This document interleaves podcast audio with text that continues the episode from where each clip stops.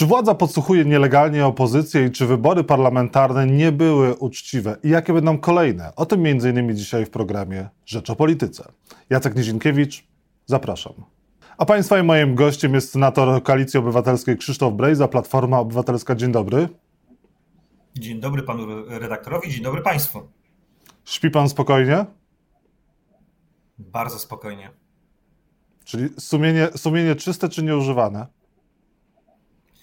Sumienie czyste, prześwietlone wszerz, wzdłuż, dwoma wnioskami nielegalnymi na kontrolę operacyjną. Plus potem jeszcze zrobiono też nielegalną kontrolę, omijając kontrolę oświadczenia majątkowego, tak żebyśmy się nie dowiedzieli. Wszystko miało miejsce dwa lata temu. Nigdzie nie byłem przesłuchany, wezwany, nie toczyło się żadne postępowanie wobec mnie. I tak się zastanawiam, bo to jest jakiś certyfikat oczywiście moralności, E, kupiony z pieniędzy podatnika, no, wpakowali w to, żeby cokolwiek nam nie znaleźć, około kilku milionów złotych. W sprawie inowrocławskiej chociażby, gdzie e, była działaczka PiS wyłudziła 200 tysięcy. E, tak się zastanawiam, z czego wynika taka chyba trochę obsesja nawet na moim punkcie służb państwa PiS. No, panie senatorze, może miał pan ostatnio jakieś kontakty z osobami, które były zamieszane w jakieś przestępstwa, brały udział w przestępstwach. Może pan o tym nie wie. Może pan jest tylko odpryskiem jakiejś nie większej miałem, afery. Nie miałem żadnych kontaktów i zapewniam, zapewniam pana, e, że gdyby w ostatnim czasie e, cokolwiek się pojawiło, to jestem pewien, że pan Mariusz Kamiński prezesowi Jarosławowi Kaczyńskiemu doniósłby bardzo szybko, i, i głowa by poleciała. Nie no, żyjemy w paranoi oczywiście. To jest świat spisków pisowskich, narzucania takiej polityki. Wszyscy pamiętamy, jak to się skończyło z Pawłem Adamowiczem. Wszyscy pamiętajmy pierwszy rząd PiSu, jak to się skończyło z Barbarą Blidą świętej pamięci.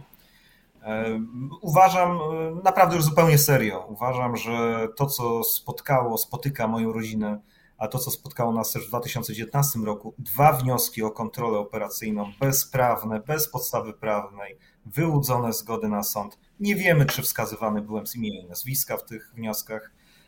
To jest jakaś forma obsesji e, jakiejś grupy ludzi w służbach, kierowanych oczywiście przez ludzi PiS, mani, żeby jakąkolwiek rysę znaleźć e, na mnie. E, no, niestety, no, dla nich niestety to się nie powiodło. Czy postawiono panu jakiekolwiek zarzuty? Nie. A pańskiemu ojcu? A, y, nie, jeszcze nie. Chociaż po złożeniu pozwu przeciwko Jarosławowi Kaczyńskiemu, kiedy o godzinie 6 rano ten pozew był nagłośniony w o godzinie 11 wpadli do mojego taty dwaj agenci CBA, trzymając wezwanie do prokuratury w Gdańsku okręgowej ma być tam e, wezwany w charakterze podejrzanego, e, a to jest to sama prokuratora i robi to ten sam prokurator, pan Kierski, w którego postępowaniu miał być zastosowany Pegasus do inwigilacji sztabu opozycji. Także sytuacja jest bardzo dwuznaczna. Jeszcze biorąc też pod uwagę to, że wcześniej w komisji Ambergold, ja byłem podsłuchiwany w trakcie pracy, nielegalnie w trakcie komisji Ambergold, która badała nieprawidłowości właśnie w prokuraturze okręgowej Gdańsk.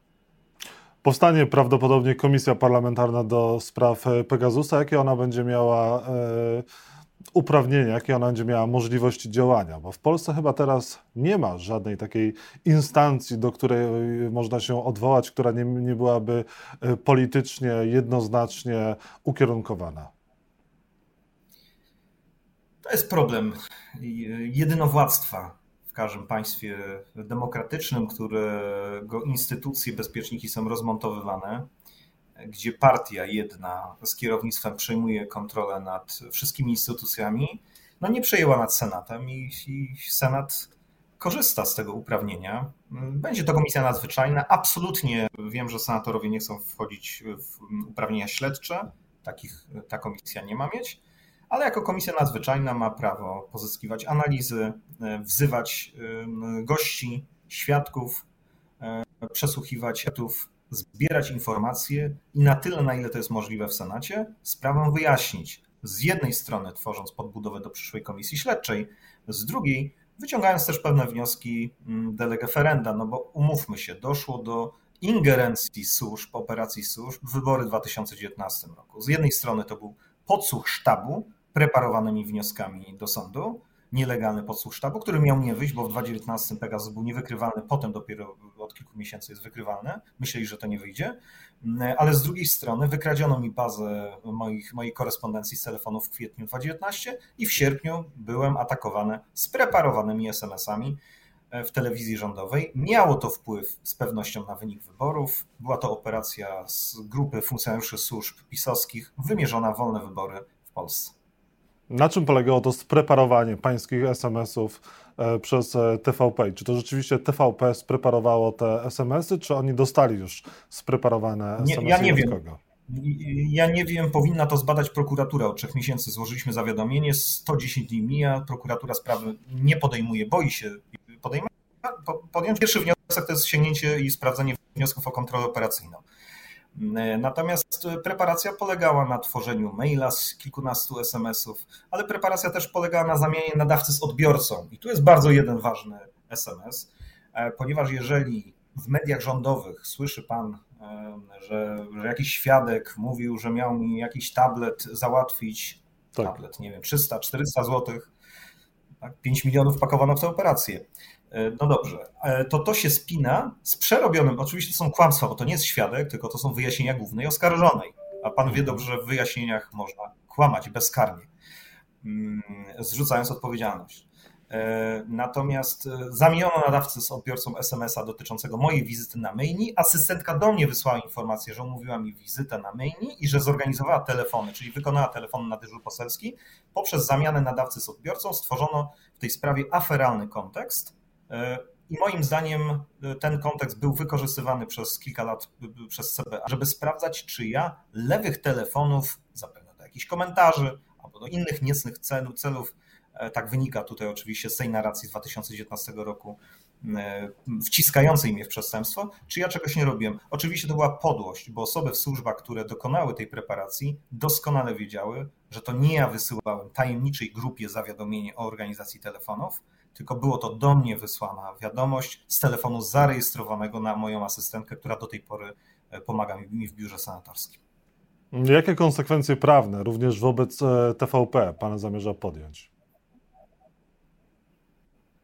Zawiadomienie od trzech miesięcy leżakuje w prokuraturze, okrążyło całą Polskę. I tak jak mówiłem, prokurator boi się. Na przesłuchaniu był, byłem wezwany, jestem pokrzywdzonym w tej sprawie.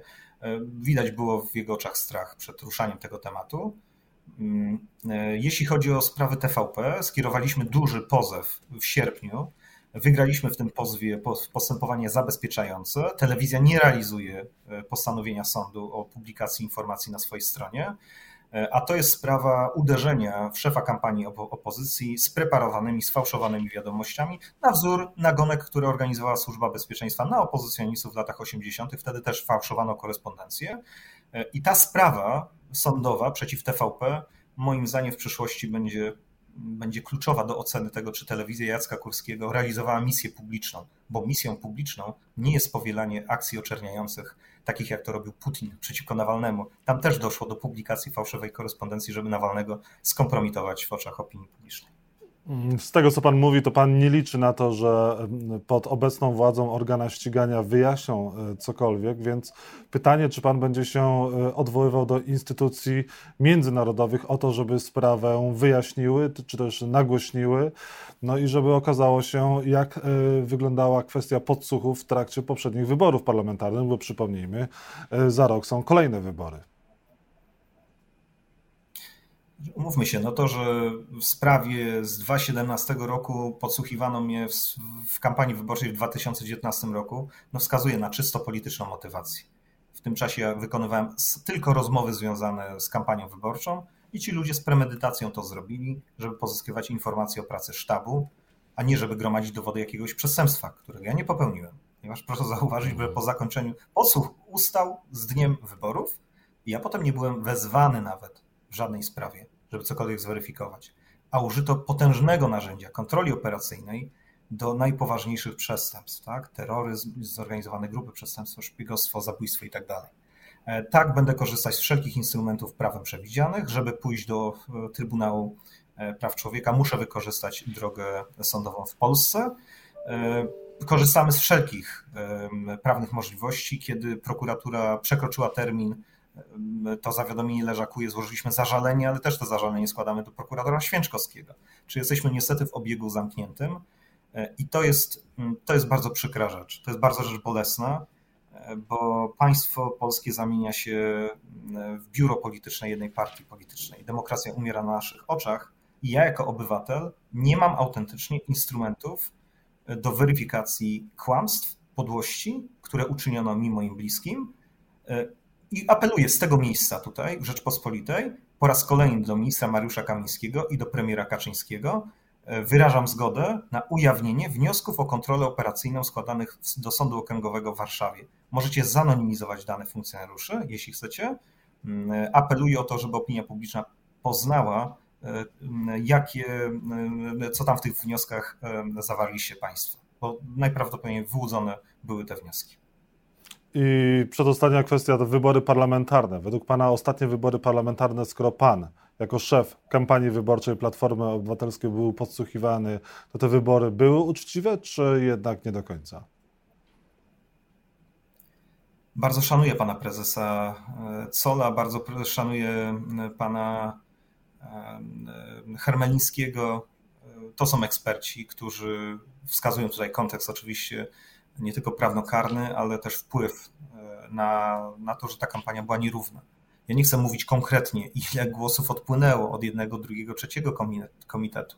Z pewnością wybory nie były przeprowadzone w sposób uczciwy i nie był to atak na Krzysztofa Brejzę, nawet nie tyle atak na sztab koalicji, e, ile to było zabranie Polaku, Polakom prawa do uczestniczenia w pełni uczciwych i wolnych wyborach parlamentarnych. Kolejne wybory według Pana będą e, uczciwe, czy powinni być tutaj obserwatorzy międzynarodowi w jakiejś jeszcze większej grupie niż e, podczas poprzednich e, wyborów? Czego możemy się spodziewać? Jeżeli prokuratura pana Ziobry nie wyjaśni tej sprawy, a nie ma tam woli, żeby te sprawy posunąć nawet o milimetr, to obawiam się, że te wybory nie będą też w pełni wolne po to też jest komisja senacka powołana, żeby, żeby opinię publiczną uczulić na, na warunki, na warunki, w jakich będą Polacy bić się o demokrację tak naprawdę. I jeszcze tylko taka uwaga, proszę pamiętać, jak to Jarosław Kaczyński mówił o szafie Lesiaka, o jakichś instrukcjach Urzędu Ochrony Państwa. To, co oni zrobili koalicji obywatelskiej, opozycji, inwigilacja półroczna, to nie jest szafa, szafa Lesiaka, przy tym to jest cieniutka teczka w porównaniu z wielkim magazynem dokumentów, którzy, którzy zdobyli, zdobyli w nielegalnej półrocznej inwigilacji. Szafa Lesiaka to jest pikuś przy szafie senator, senator Koalicji Obywatelskiej, Platforma Obywatelska Krzysztof Brejza, którego Państwo mogli y, obejrzeć i posłuchać legalnie, był Państwa i moim gościem. Dziękuję za rozmowę.